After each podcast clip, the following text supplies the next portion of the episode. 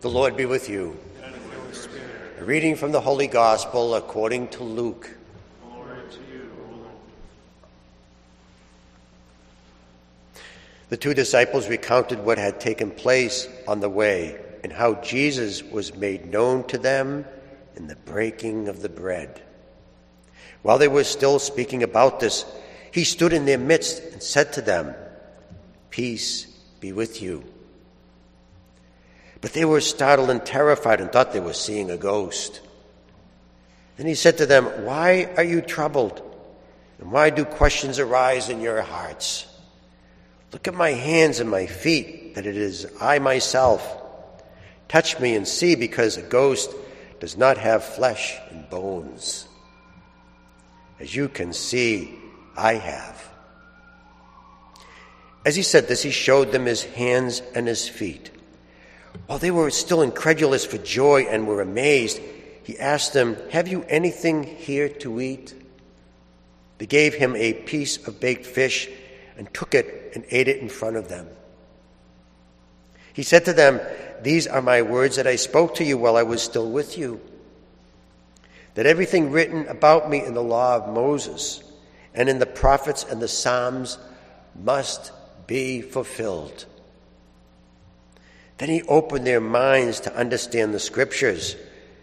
And he said to them, "Thus it is written that the Christ would suffer and rise from the dead on the third day, and that repentance for the forgiveness of sins would be preached in his name to all the nations, beginning from Jerusalem. You are witnesses of these things." The Gospel of the Lord. Praise, Praise to you, Lord Jesus Christ.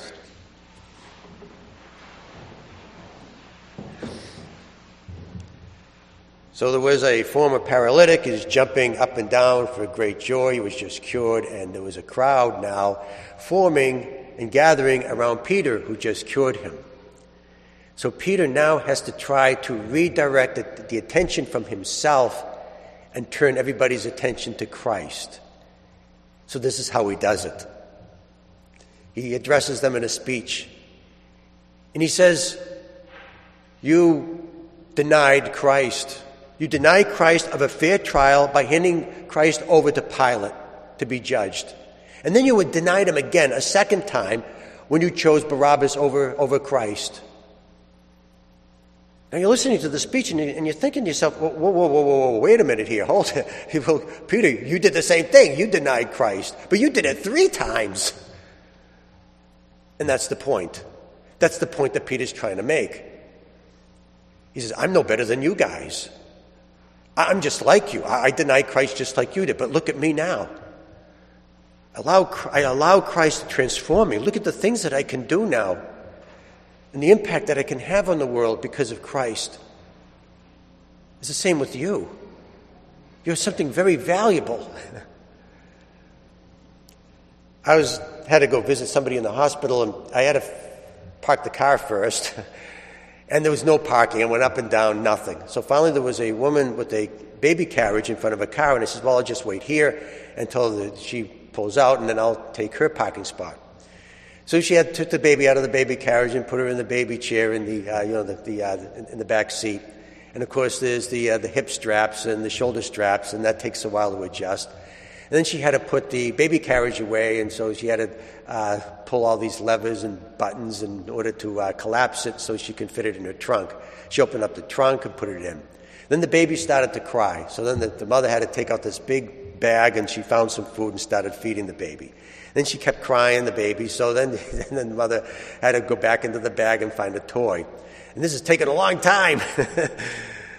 And while all of this was going on, I was thinking to myself, gee, I wonder if the baby is is too young to be conscious of the fact that there's somebody that's absolutely crazy about this baby, that there's somebody that's constantly, constantly trying to, protecting this baby, giving it everything that it needs, watching over it, thinking about it, making sacrifices for its benefit, that one day, that one day, hopefully, that this baby, this child will turn into somebody great and make do great things for others. And that's Peter's speech. That's Peter's point. He says, we can't be unconscious of the fact that there's somebody up there that is crazy about us, that, that's watching over us, that wants us to accomplish really great things and is going to give us the ability to do that. We can't be like the child that is unconscious of this, this, this constant presence of us that, that wants that and, and that does many great things for us. I had a great uh, opportunity to go to the Holy Land. There was an uh, offering of a, of, on a pilgrimage. And so I went, and it was the first day of the, uh, we all left the hotel, we were all excited, and we were standing around the bus ready to go in, and vendors, postcard vendors came around, and we thought that, gee, that's a great idea. Let's get some postcards, and so we can send them home early. And so we're looking at the postcards, and And so the director of the of the tour group was impatient. He says, all right, everybody into the bus. We can buy the postcards later so we can get the show on the road. So we all get on the boat, bus, and just before we left, somebody stood up in the pilgrimage and, and said that, it's gone. It's gone. My passport. I, I know I had it in my pocket. So the bus driver stands up and lets out a, a long sigh and goes outside, and you can hear this loud litigation between the bus driver and the and the postcard vendors. After a minute, the bus driver comes back in with, with, the, uh, with the passport. And then he says, listen up, everybody. If you have any valuables, anything that's in your possession, make sure that you're holding on to it. And we realized that, you know, we were so distracted from the postcards that we forgot of the, that there were, we, we didn't uh, realize that there were thieves looking in our pockets trying to take our valuables away.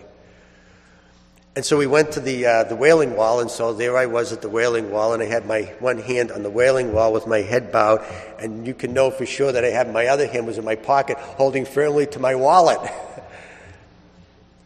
And that's Peter's speech. Peter's saying here, he says, you get, we got something very, very valuable. I mean, some, we, yeah, but we, we get distracted in life, and we see the ups and downs, and we get the problems, and and we forget sometimes the most valuable is that we have someone that is watching out for us constantly, that is rooting for us, that wants us to be able to make the best out of life possible. And to never forget that. Never forget that.